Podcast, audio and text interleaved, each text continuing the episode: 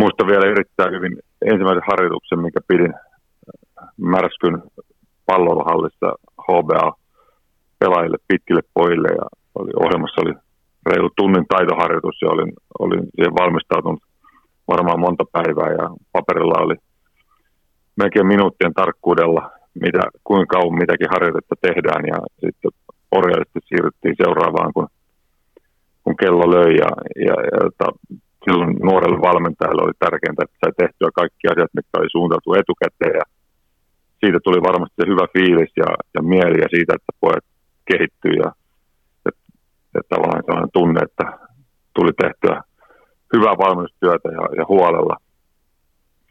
Ja myös samalla oli jo tietyllä suunnitelmat selvillä, mitä tehdään seuraavana päivänä tai seuraavan koko viikon aikana. Ja, ja ehkä ollut vielä, vaikka oli pitkä urheiluura takana, niin ei ollut sellaista ymmärrystä, että urheilussa on kuitenkin valmentajan Jankin, valmentajankin näkökulmasta vaan tämä päivä ja vaan tämä päivä merkitsee ja, ja siinä matkalla hirveästi muuttui ja, ja oikeastaan tämän oman, oman yhdeksänvuotisen, nyt on yhdeksäs vuosi menossa, niin tämän valmentajan aikana, niin se ehkä on taito, mikä on kehittynyt tai on tullut varmasti esille, että varmasti taito on aina ollut myös, myös pelaajana, niin on, on se, että pystyn paremmin ja paremmin tässä päivässä aistimaan pelaajien henkistä ja fyysistä virettä ja, ja, ja tavallaan hyppäämään tietyllä tavalla ehkä vielä siihen urheilijan rooliin ja tulkitsemaan niitä pelaajan ilmeitä ja, ja, ja jotain suorituksia, että nyt, nyt, on, nyt alkaa väsyä tai nyt on paljon enemmän energiaa yksittäisillä pelaajilla tai jostain kaikilla, mitä me ehkä kuviteltiin, kun harjoitusta suunniteltiin. Ja, ja että olla, on itse olla, ollaan HB-valmet, ollaan, ollaan niin kuin opittu siihen, että, että ei silloin ei kannata pitää enää kiinni niistä tiukista omista suunnitelmista, vaan rohkeasti vaan muuttaa siinä hetkessä sitä harjoitusta ja, ja äh, ehkä jatkaa harjoitusta jotain harjoitetta pidempään tai sitten lopettaa joku harjoite, harjoite kesken ja siirtyä seuraavaan tai, tai usein tapahtuu sellaista, että me, me vaan siinä niin, tota, harjoituksen pienellä tauolla niin pannaan ruksit päälle parista eri harjoitteesta, mitä meillä on etukäteen suunniteltu, koska tänään ei vaan sellaisia kannata tehdä ja keskitytään niihin asioihin, missä, missä kuvitellaan, että sinä päivänä hommat toimii.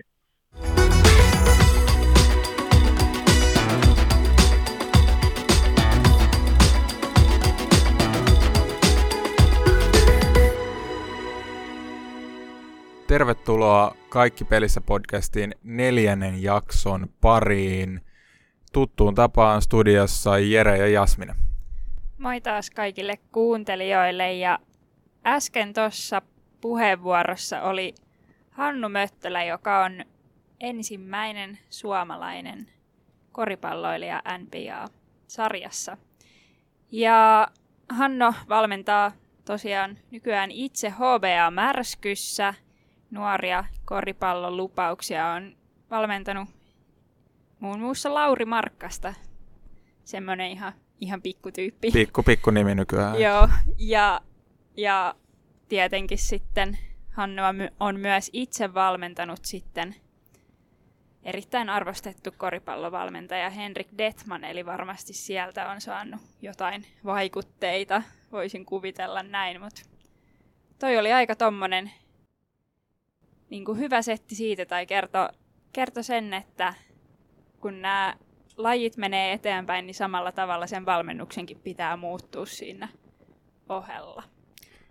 Kyllä, ja tota, just siitä, että ei mennä ehkä aina sellaisten tiettyjen, tiettyjen ohjenuorien mukaan ja pystytään kuunnella tai nähdä ainakin niissä nuorissa urheilijoissa, että mitä ne oikeasti päivittäin tarvitsee ja sitten valmentaja pystyy myös vaikuttaa omilla valinnoillaan siihen päivittäiseen tekemiseen. Ja tänään puhutaan valmentajista – yleisesti, että mitä me koetaan, että on hyviä valmentajia ja ehkä minkälaista se valmentaminen sitten ennen on ollut. Minkälainen on sun mielestä hyvä valmentaja? No, tähän on tietenkin varmaan kaikilla oma vastauksensa, mutta mulle hyvä valmentaja on aina ollut sellainen, joka selkeästi että siitä näkee, että se luottaa muhun ja kaikkiin pelaajiin siinä joukkueessa. Ja mun mielestä ehkä jopa yksi tärkeimmistä jutuista on se, että, että, että si, siitä näkee sen, että, että se on kiinnostunut niistä sen pelaajista niin kuin kentän ulkopuolellakin ja siitä, että mitä, miten niiden elämässä muutenkin kuuluu, koska mulla ainakin aina tuli sellainen fiilis sellaisista ihmisistä, että, että ne oikeasti arvostaa mua ja haluaa, että mä kehityn. Ja mun mielestä se on aika tärkeä osa sitä valmentamista muutenkin silleen, kun pu- puhuttiin muutama jakso sitten joukkuehengestä, niin että sillä se valmentaja kanssa rakentaa itse sitä joukkuehenkeä, että, että se on kiinnostunut muustakin kuin siitä ainoastaan pelaamisesta, koska totta kai kaikki tällaiset tekniset ja taktiset jutut pitää aina olla valmentajalla, mutta musta jotenkin tuntuu, että se on vähän niin kuin itsestäänselvyys tietyllä tavalla, jos sä valmennat jotain joukkuetta, niin sul pitäisi olla se tietty tieto siitä itse pelistä, mutta sit, sitä ei vaan kaikilla ole sitten ehkä sellaista sosiaalista ja henkistä valmentajapuolta. Ja se on ainakin, ainakin mulle tosi iso miinus niin kuin valmentajassa, jos sitä ei ole. Munkin mielestä se on kyllä just tärkeää hyvässä valmentajassa, että se oppii tavallaan tuntee sen joukkueen ja sitä kautta se tietää, että miten sitä joukkuetta pitää valmentaa. Ja tavallaan, että ne sen erilaiset valmennustavat, niin ne peilautuu siihen joukkueeseen.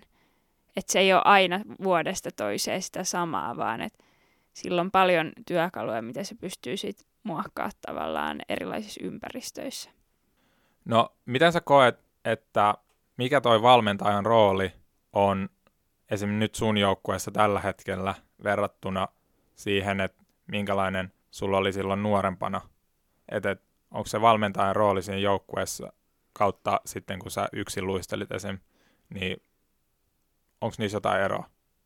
No onhan niissä, että kyllä mä, no ensinnäkin jos vertaa just yksilöurheilua ja joukkueurheilua, niin mä koen, että siinä yksilöurheilussa niin sillä valmentajan ja urheilijan välisellä suhteella on paljon enemmän merkitystä, koska siinä on tavallaan se yksi henkilö, jota sä kehität, ja mm. jos sä et oikeasti tunne sitä hyvin, niin on tosi vaikea lähteä kehittää sitä urheilijaa. Ja no yleisesti niin tietenkin tässä on viime vuosien varrella tapahtunut tämmöinen niin valmennuskulttuurin muutos muutenkin, että nykyään valmentajilta vaaditaan enemmän semmoista urheilijalähtöistä toimintaa, jonka avulla sitten myös se urheilija pystyisi vähän niin kuin itse kehittämään myös niitä omia mielentaitoja ja mm. oppisi tuntee itsensä, eikä vaan se, että on semmoinen jäätävä kone ja sitten valmentaja vaan syöttää sieltä niitä lauseita, että mitä sun pitää totella sataprosenttisesti. Niin just, että sellainen tietty teen näin, teen näin kulttuuri mm. on koko ajan vähentymässä, niin. joka on mun mielestä tosi hyvä, Joo. koska yleisestikin, kun ollaan tajuttu niin kuin henkisen, niin kuin urheilussa henkisen mm. puolen merkitys, niin oishan valmentaja niin kuin tosi tyhmä, jos se ei käyttäisi sit sitä tai toisi sitä mukanaan siinä omassa tekemisessään, sitä, että et parannetaan sen urheilijan henkisiä ominaisuuksia ja ehkä valmentajalla on ehkä vähän erilaiset tehtävät siinä versus sitten joku urheilupsykologi tai joku vastaava. Niin. Mutta jokaisen on kuitenkin, täytyy tehdä se tehtävänsä sen urheilijan niin kuin eteen.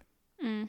Ja siksi on mun mielestä tärkeää, että siinä valmennustiimissä on paljon niin kuin erilaisia henkilöitä, jotka vähän niin kuin vastaa eri tehtävistä, koska se on aivan niin kuin mahdoton, että yksi tyyppi hoitaisi kaiken. Mm, niinpä. Ja ehkä se onkin silleen, miten mä ainakin koen aina, että, että, että päävalmentaja on vähän sellainen hyvällä tavalla, ehkä vähän, vä, vähän pitää sellaista tietysti, rajaa, mutta mut silti se on sitten sellainen ihminen, jolle voisi tulla tarpeen tullen mm. puhumaan jostain asioista. Että se pitää sen tietyn etäisyyden, että, että on tiedät, se joukkue, koska joukkueessa on tärkeät kanssa, että on sitä aikaa, kun valmentaja ei ole siellä paikalla. Yep. Mutta mut sitten, että kun se valmentaja on siellä paikalla, niin sitten se on sellainen, että sillä pystyy puhumaan kaikesta ja että et se on kuitenkin lähestyttävä. Joo, ja just se, että valmentaja tavallaan pystyy myös näkemään joukkueurheilussa nimen, nimenomaan ne urheilijat sille joukkueena myös, että mä koen, että meillä se on tosi vahvasti silleen, että päävalmentaja vastaa siitä, että se menee joukkueena eteenpäin se homma. Ja mm. sitten muilla valmentajilla on ehkä enemmän vastuulla se, että ne sitten siellä pystyy kehittämään niitä yksilöitä. Joo, se on ihan totta kyllä. Mäkin muistan varsinkin uran loppuvaiheella, niin päävalmentaja oli just se tyyppi, joka sitten oli vastuussa siitä koko joukkueen pelaamisesta, mutta sitten jossain treeneissä esim. joku valmentaja saattoi ottaa puolustuspään pelaajat ja sitten teettää niille jotain harjoitteita. Ja, ja sitten joku saattoi ottaa hyökkäyspään pelaajat ja sinne niin kuin te, harjoitteli maalintekoa. Että et, tosi järjestelmällistä loppujen lopuksi, että et ei siinä joukkueessa ketään turhaa valmentajaa yleensä ole, kyllä. Niin. No mitäs tota, mä koen silleen, että varsinkin niin nuorena valmentajalla on tosi iso muukin merkitys kuin ainoastaan se, että, että se opettaa pelaamaan jalkapalloa ja pärjäämään jalkapallossa tai muodostelmaluistelussa tai missä tahansa urheilulajissa. Että se on sellainen tietynlainen kasvattaja kanssa sille nuorelle. Et mä oon ainakin kokenut, että joiltain valmentajilta mä oon oppinut tosi paljon muutenkin elämästä silleen, että mä osaan arvostaa muita ihmisiä paljon paremmin. Mä osaan arvostaa muiden ihmisten aikaa valmentajien takia paljon paremmin. Ja yleisesti kaikenlaisia sellaisia niin kuin hyviä käytöstapoja, esimerkiksi kun liikutaan jossain joukkueena ja niin kuin ymmärretään se, että me edustetaan nyt jotain mm. niin kuin joukkuetta ja niitä ihmisiä siinä joukkueessa ja tällaisia niin kuin asioita, niin tuntuuko susta, että, että sä oot sun valmentajien kautta oppinut jotain niin kuin tämän kaltaisia asioita? Joo, todellakin ja just jopa niin kuin vielä ei vaan valmentajalta, vaan koko siltä tavallaan seuralta ja sille on ne kaikki tietyt arvot ja tavat, miten toimitaan, niin kyllä ne opettaa tosi paljon ja ne on tärkeitä juttuja. Valmentajaa ja opettajaahan voisi tietyllä tavalla niin kuin vertaa keskenään, että ne on kummatkin sellaisia tietynlaisia kasvattajia ja ne opettaa asioita. Mutta se, mikä ero esim. valmentajassa ja opettajassa on se, että suurinta osaa kiinnostaa kuunnella sitä valmentajaa paljon enemmän. Mm. Sillä on paljon parempi auktoriteetti sit loppujen lopuksi siihen nuoreen kuin sillä opettajalla jollei se opettajakin, kyllähän no, tosi hyvin niin kuin opettajiakin niin. on, mutta sitten on tosi huonoja kans, niin että sellainen tietynlainen arvostus siinä on tosi tärkeä niin kuin juttu, jos miettii, että voi olla esimerkiksi joku tosi sellainen häirikkö tai sellainen, joka ei kuuntele hirveästi hmm. koulussa sitä opettajaa, mutta sitten kun se menee foodistreeneihin tai mihin tahansa urheilujuttuun, missä hänellä on valmentaja, niin se saattaa olla niinku ihan kuunnella niin tarkkaa kuin pystyy, koska se arvostaa sitä valmentajaa paljon enemmän kuin sitä opettajaa.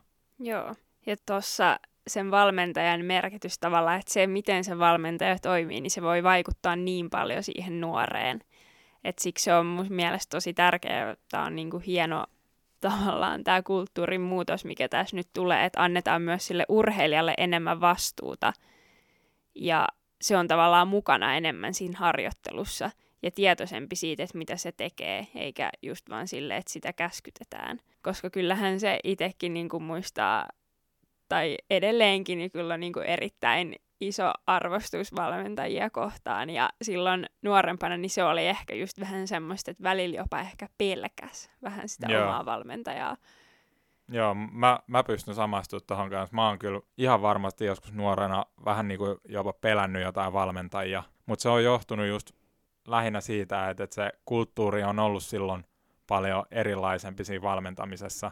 Ja musta tuntuu, että meidän sukupolvi on vähän sellaisessa muutosvaiheessa yeah. ollut. Et nyt valmentajat on alkanut ymmärtää, ja jotkut ymmärsivät jo vähän niin kuin aikaisemmin kuin toiset sen, että, että, että sellainen huutaminen ja räyhääminen ja sellainen, että, että esitetään jollekin seitsemänvuotiaalle tiedätkö, kovaa, kovaa äijää, niin se ei ehkä toimikaan. Että et, et sun pitää päästä niinku lähelle niitä pelaajia. Joo, ja kyllä mä niinku yhdyn tuohon, että me ollaan eletty tätä muutosvaihetta, että et silloin nuorempana on, tai itsellä on ollut just vähän rajumpia valmentajia jossain määrin. Ja, ja, Mutta se on toisaalta myös sit tosi tärkeää, että nämä tällaiset pitkän linjan valmentajatkin, niin, että ne ymmärtää, että nyt on mm. tullut tämmöinen kulttuurimuutos ja osaa niin kuin myös kehittyä ja muuttaa niitä omia tapoja sen mukana. Et musta tuntuu, että se ei ihan vielä joka lajissa ja joka paikassa ole ihan niin kuin sataprosenttisesti toteutunut. Mulla on tästä yksi hyvä esimerkki, kun mä nyt en ole hirveästi valmentanut, mutta on jotain tuolla meidän seurassa pikkuluistelijoita opettanut luistelukoulussa ja sitten mä pidin viime kesänä tällaisen teränkäytön teholeirin pienille lätkäpojille, niin sieltä sain palautteen yhdeltä nuorelta pojalta, että oli kiva, kun ohjaajat antoivat palautetta sille positiivisella asenteella. Niin mun mielestä se kertoo aika paljon siitä, että kaikki valmentajat ei, ei aina vedä ihan posin kautta niitä palautteita, et, koska se oli aika nuori poika kuitenkin, että se, se mm. Ei ehkä samalla tavalla niin kuin mieti jotain elämän suuria kysymyksiä kuin me täällä nyt, mutta et siltä tuli tollainen palaute ja niin. se oli jotenkin herättävää. No joo, todellakin ja miettii, että, että vaikka hän on tosi nuori ollut, niin, niin hänellä on kuitenkin tullut tällainen niin ajatus mieleen, mm. että, että se kertoo siitä kulttuurista aika paljon, että, että ei, ei me ihan vielä – ei nämä asiat ihan ehkä täydellisesti vielä, vielä ole. Niin, ja, ja just se, äh, kesken, mutta tota noin, niin just se, että no varsinkin kaikissa tämmöisissä joukkojenlajeissa, missä, missä tota noin, niin on hirveä meteli ja tälleen, niin kyllä se huutaminen niin kuin on semmoinen juttu, että kyllähän sitä nyt pitää korottaa ääntä siellä, että kaikki kuulee, jos kesken jonkun harjoituksen haluaa antaa jotain palautetta, mutta sitten just se äänensävy ja se, että miten sä tuot sen asian eteen ja sitten sit myös, että kun sä annat sen palautteen, niin sitten, että jos se urheilija korjaa sen, niin mun mielestä se on tosi tärkeää niin kuin myös sitten nostaa niitä hyviä juttuja ja kehua, että hyvä sä korjasit ton jutun ja se oli paljon parempi. Joo, toi on tosi hyvä pointti, että ei, ei pelkästään se ää, äänen niin korotus ole se mm. juttu, vaan just se, että mi, millä tavalla sä sanot sen asian – silleen, että et, et, et sä oot itse vähän vihainen valmentajana ja sä haluat niin kuin purkaa sitä mm. a, tiettyä niin kuin sellaista turhautumista johonkin toiseen, niin. vai haluat sä oikeasti, että et se ihminen oppii siitä niin kuin virheestään tai huonosta suorituksesta ja sitten tekee seuraavalla kerralla paremmin. Mm. Ja et, et jos on saanut jotain palautetta, no esimerkiksi, että sun potkut ei kannata tar- tarpeeksi pitkälle tai jotkut maalipotkut tai jotain vastaavaa, No tämä oli esimerkiksi sellainen juttu, mitä mä niinku, mulle sanottiin ja sitten mä kävin treenaamassa sitä. Niin, niin sitten valmentaja sanoi mulle sen jälkeen, että et, et toi on mennyt tosi paljon eteenpäin, että hyvä juttu. Niin se valmentaja pystyy tuolla ruokkimaan sitä, sitä ihmistä ja sitä mm. niinku urheilijaa silleen, että et, et, mulla ainakin tuli silloin sellainen tunne, että et, et vitsi, okei okay, nyt mä treenaan vielä enemmän, tiedätkö, että et siitä tulee vaan niin. lisää sitä motivaatioa jatkaa sitä treenaamista. Joo, ja tietenkin niin kuin noi huutamiset ja tollaset, niin kaikille urheilijoille toimii vähän niin kuin eri jutut, että jollekin sitten ehkä toimii paremmin, että joku sanoo sulle oikeasti tiukasti ja sitten sä oot silleen, että okei, nyt, nyt, niin kuin, nyt pitää kerätä itsensä, mutta sitten varsinkin nuorilla, niin se ei kyllä pidemmän päälle kanna, koska hirveän helposti nuori menee semmoiseen kunnon semmoiseen lukkotilaan sille, että nyt on hmm. niin kuin pakko ja sitten se oppi ei välttämättä mene perille, kun sä oot niin semmoisessa, että nyt on niin kuin pakko onnistua ja niin edelleen. Joo, toi on, toi on ihan totta, koska mitä mä itse muistan aina silloin, kun mulle korotettiin ääntä, tai silleen mm, just ehkä sellaisella ei niin hyvää kritiikkiä antavalla tyylillä, niin, niin mulle enemmänkin jäi mieleen se vaan se että se niinku hu, hu, huus mulle. Mm. Ei mulla jäänyt niinku mieleen si, sillä hetkellä, että mitä se nyt sanoi mulle. Ja sitten sitä alkoi vaan niinku jännittää enemmän sitä, että mitä jos mä teen seuraavaksi jonkun mokan, niin mm. mitä se sitten sanoo. Mutta toi on kans totta, että, että kaikille hyvä valmentaa eri juttu, niin kuin puhuttiin aluksi. Että, että kyllä mäkin muistan, että mun joukkueessa oli myös paljon sellaisia tyyppejä, varsinkin nyt niin kuin vähän vanhemmalla iällä. Että et, et jos valmentaja oli oikeasti nyt herätys, niin että et nyt, nyt sun pitää niin kuin herää tähän peliin, sano vähän kovempaa, niin se toimii joillekin oikeasti.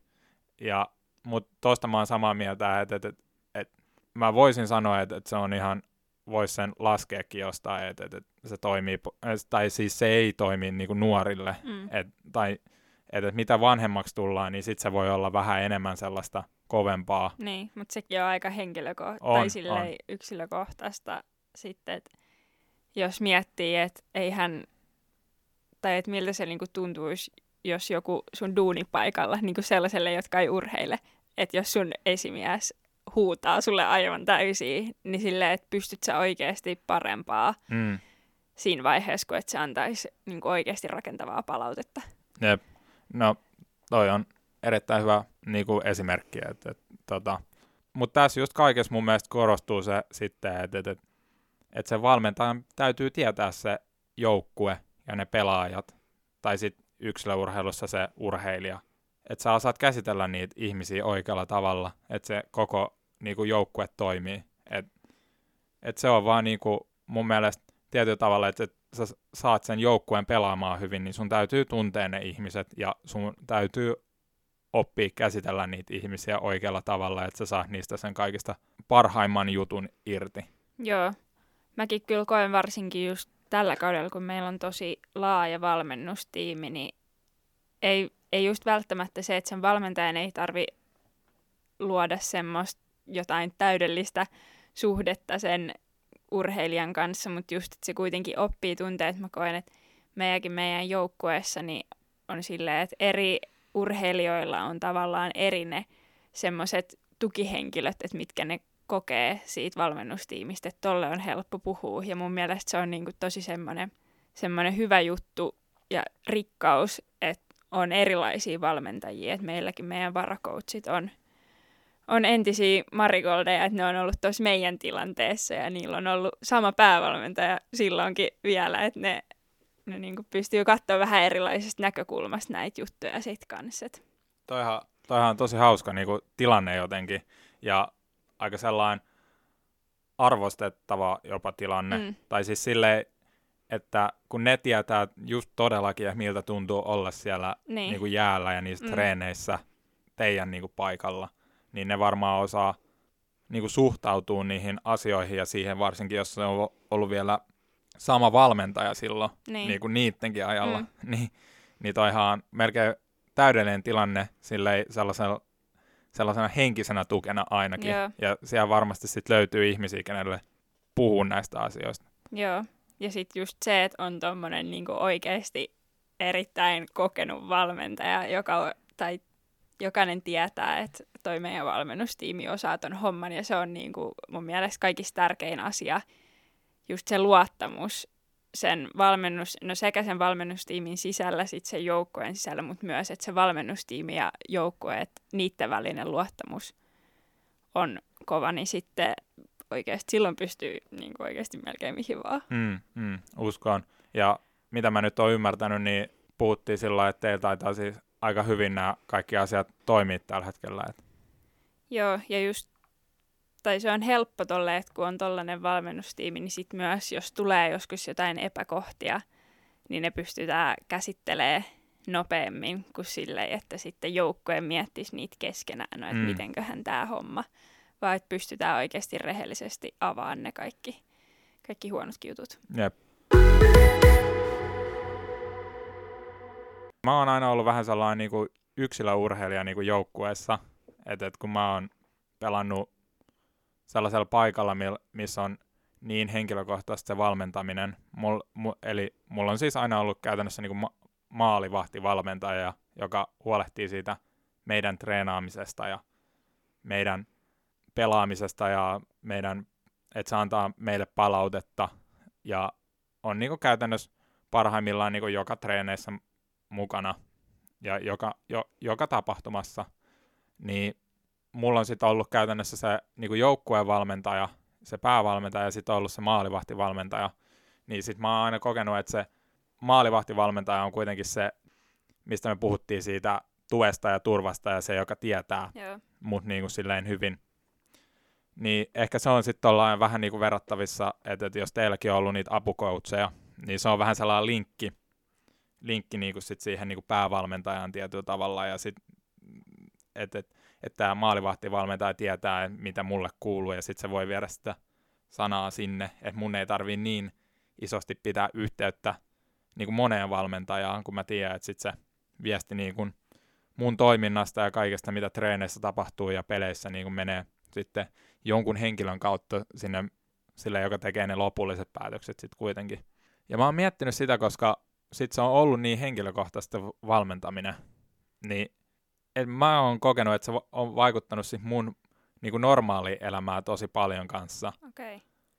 Silleen, että koska joka treeneissä ja joka pelissä ja kaikkialla mä saan niin nopeasti ja henkilökohtaisesti koko ajan sitä palautetta, niin jotenkin mä oon huomannut sen, että sit se on vähän siirtynyt mun normaali elämää sillä tavalla, että, että mä odotan koko ajan vähän sellaista, sellaista jotain niin kuin palautetta tiedät, kaikesta mun tekemisestä, että onko tämä nyt hyvä. Kyllä mä siis niin kuin omia päätöksiä pystyn tehdä, mutta sitten mä tarviin aina sen leiman siihen otsaan, että tämä oli niin kuin hyvä juttu.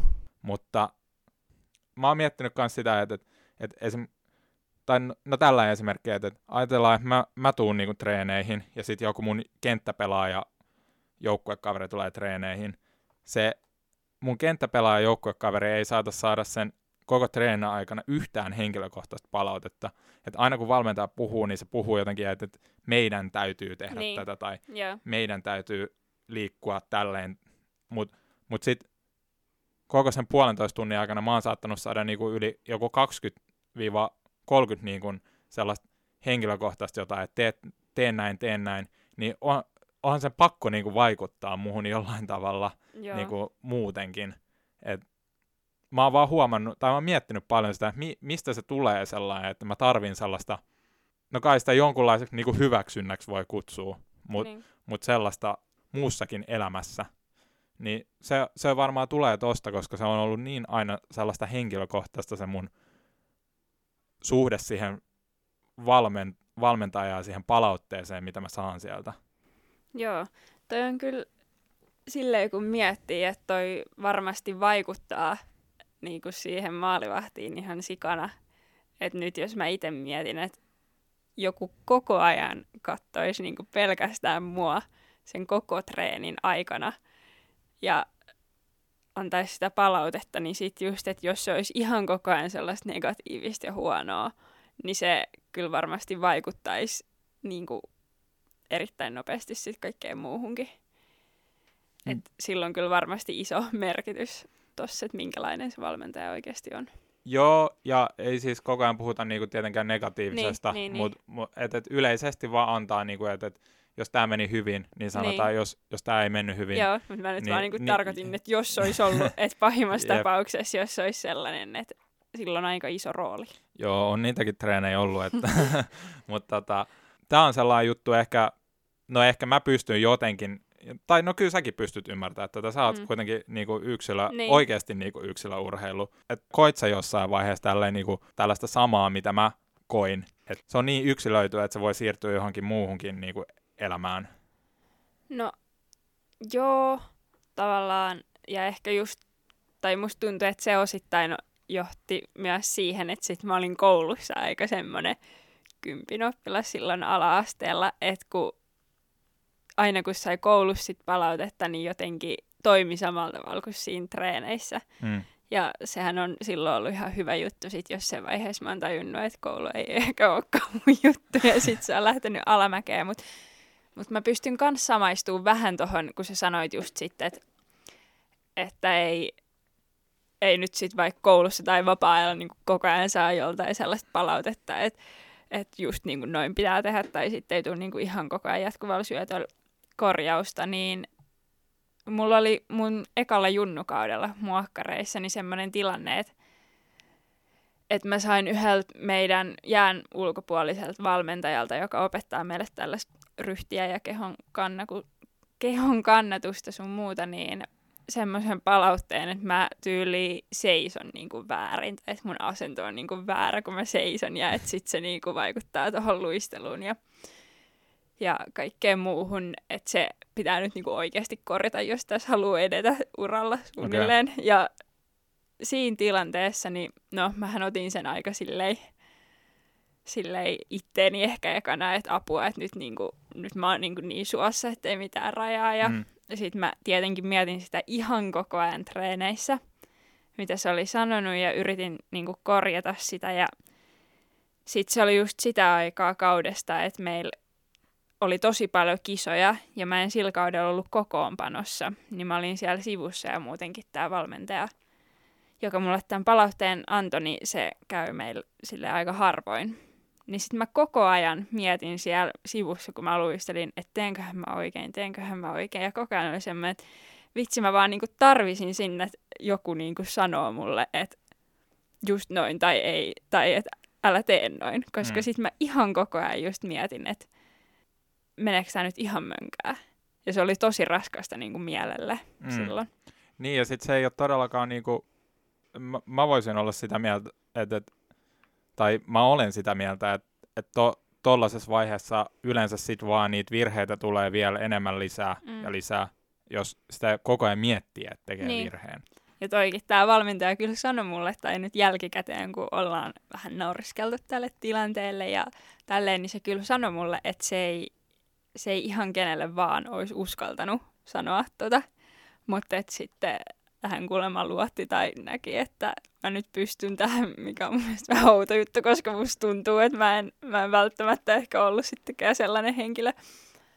Mutta kyllä se nyt sitten on tuottanut tulosta ja nyt ne on niinku menneen talven lumia. Mutta Mut toi, toikin on hy- hyvä kuulla, että olette sit myöhemmin pystynyt niinku vähän vitsailemaan asialle, että tota, ei ole jäänyt mitään hampaankoloon. Niin Joo, nyt on ihan hyvä ryhti ja osaan seistäkin oikein.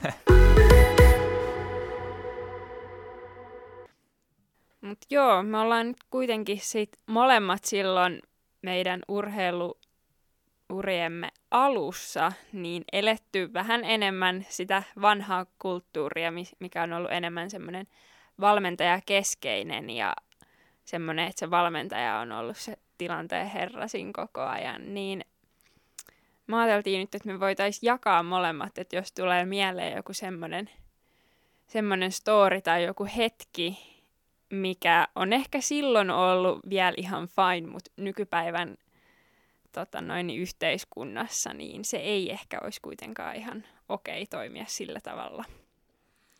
Joo, tota, Mulla mul tulee yksi juttu mieleen. Tämä tää siis tota, ei ole ehkä ihan mun niin kuin sieltä alkuajoilta, mutta tämä valmentaja oli kyllä sellainen yeah. niin kuin, sitä koulukuntaa. Aivan. Niin tota, tämä tapahtui treeneissä ja tässä joukkueessa sitten maalivahtivalmentaja me teki välillä ihan, hän ei ollut siis päiväinen valmentaja, niin hän teki muita duuneja ja hän ei ollut sitten nyt paikalla.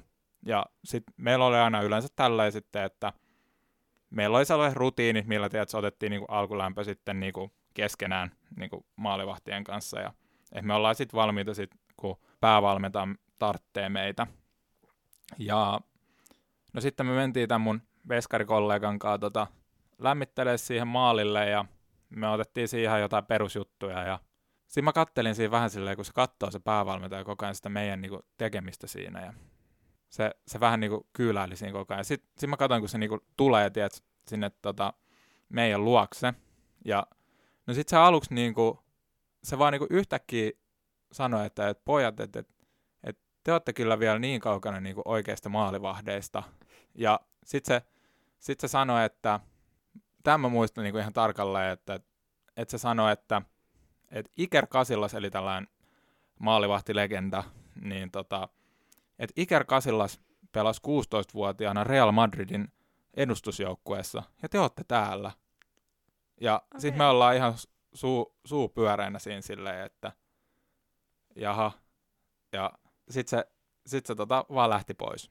Okay. Ja hänellä oli siis tällainen sanottava, että me pelattiin vielä Suomen kakkosdivaria silloin, ja tota, Iker Kasilas pelasi 16-vuotiaana, eli samanikäisenä kuin minä olin silloin, niin Real Madridin edustusjoukkueessa, niin Joo. Se, se kyllä jäi niin kuin mieleen, että oli, oli vähän sellainen, että kiitos palautteesta, Joo. laitamme korvan taakse. Joo.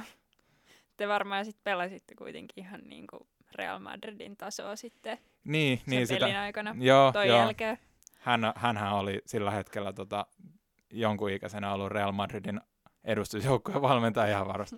No ei, mutta mut siis ihan sanotaan, että et ei, ei, ei jäänyt niinku harmittamaan mi- Joo. mitenkään, että ehkä vähän sillä ihmetytti vaan se kommentti, että ja ihan pystyy nykyään niinku nauraa tälle jutulle.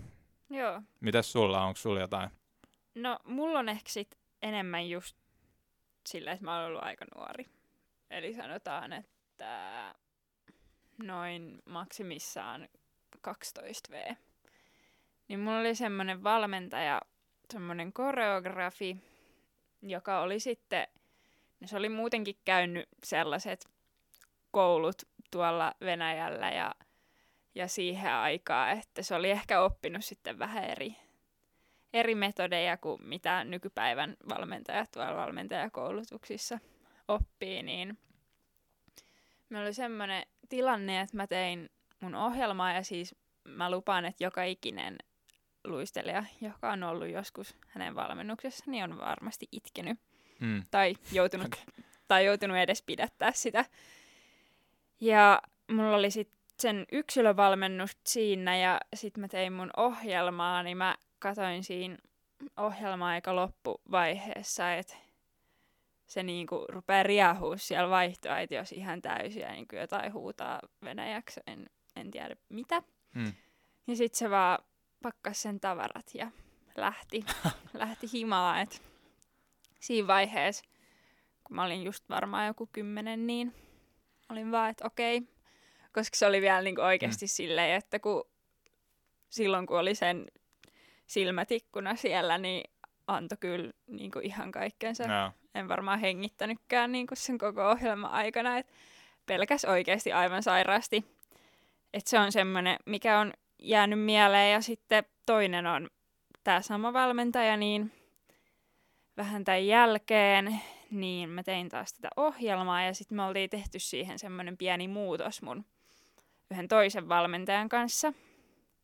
Ja siitä oli sitten poistunut semmoinen niinku yksi koreografinen pikkujuttu, minkä hän, tämä koreografi oli lisännyt siihen, niin se sitten tietenkin huomasi, että nyt se tää sen lisäämä juttu on otettu pois, pysäytti musiikin kesken sitä ohjelmaa ja tuli kysyä, että, niinku, että mikä homma. Oliko tämä kuitenkin harjoituksissa siis? Joo, joo, siis no tää niin, oli mä ajattelin, että, se Ei. laittaa. Joo, ja sitten se tuli kysyä, että mikä homma, ja sitten mä niinku siinä pidätin tyyliin itkuu jo siinä vaiheessa, koska niinku itkettiin aina vaan, kun piti puhua sille, Mhm. niin sitten mä vaan sanoin, että joo, että me ollaan ton kanssa vähän muutettu, ja sitten se huusi mulle aivan täysin, en enää muista mitä, mutta sen viimeiset sanat mulle oli, että mä en enää valmenna sua koskaan.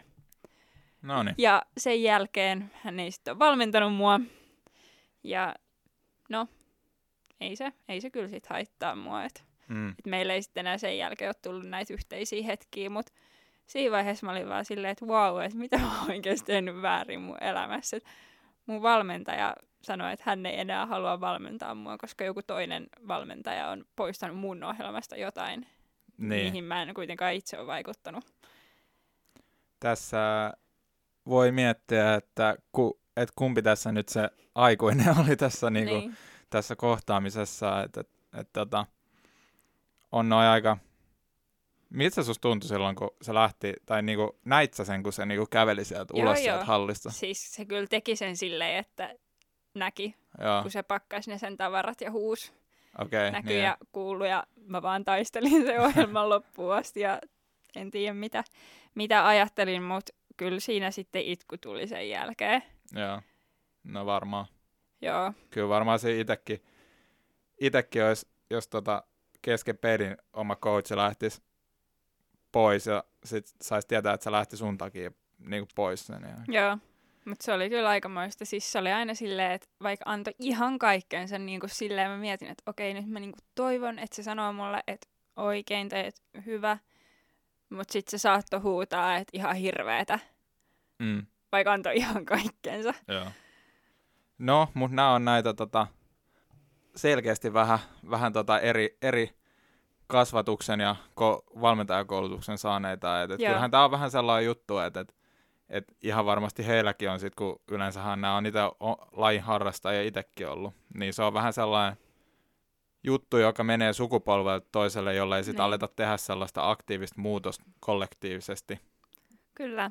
Et, et, tota, Mutta hyvä, että hyvä, et, tota, näillä asioilla kuitenkin pystyy vähän kuitenkin nauraan nykyään ja ei ole, ei ole niin, niin tota, vakavaa enää.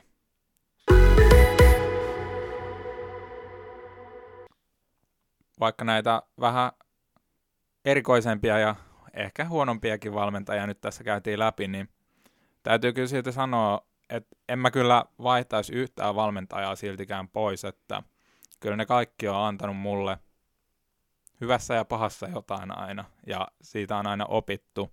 Ja mun mielestä se on tärkeä, tärkeä ymmärtää, että ilman, että sulla on ollut monia valmentajia, niin sä et tuu koskaan tietää sitä, että minkälainen valmentaja sopii sulle. Joo, toi on kyllä ihan totta ja on kyllä itsekin kiitollinen siitä, että, tai näistä ihan kaikista valmentajista, mitä mulla on ollut uran aikana ja ilman niitähän niin kuin, ei mitenkään pystyisi olemaan tässä ja ne on kyllä tuonut niin paljon hyvää ja opettanut sellaista, mitä ei keneltäkään muulta voi oppia. Jep, ja varsinkin sitten silleen miettii tosi nuorena, niin se on ollut aika monella varmaan sellaista tosi vapaaehtoista kuitenkin se toiminta. Mm. Ja sitä ei ole silloin lapsen miettinyt, että tämä ihminen on tullut tänne ihan, ihan mun takia vaan oikeastaan. Niin. Että, että ei, ei se korvaus mikään ihan hirveä, hirveä niillä va, var, varsinkaan juniorivalmentajilla ole noissa seuroissa. Joo, se on kyllä, se on kyllä niin iso merkitys, mikä niillä on siihen, että, että se lapsi oikeasti myös jatkaa sitä urheilua sen kautta, että ne oikeasti kannustaa ja innostaa siihen urheilun pariin, niin hienoja tyyppejä. Joo, että täältä lähtee kyllä kiitokset meidän kummankin kaikille valmentajille, että mä tuun ainakin muistaa kaikki ihan varmasti. Kyllä. Mut hei, me tota, täältä lopetellaan pikkuhiljaa ja meidät löytää tuttuun tapaan somesta.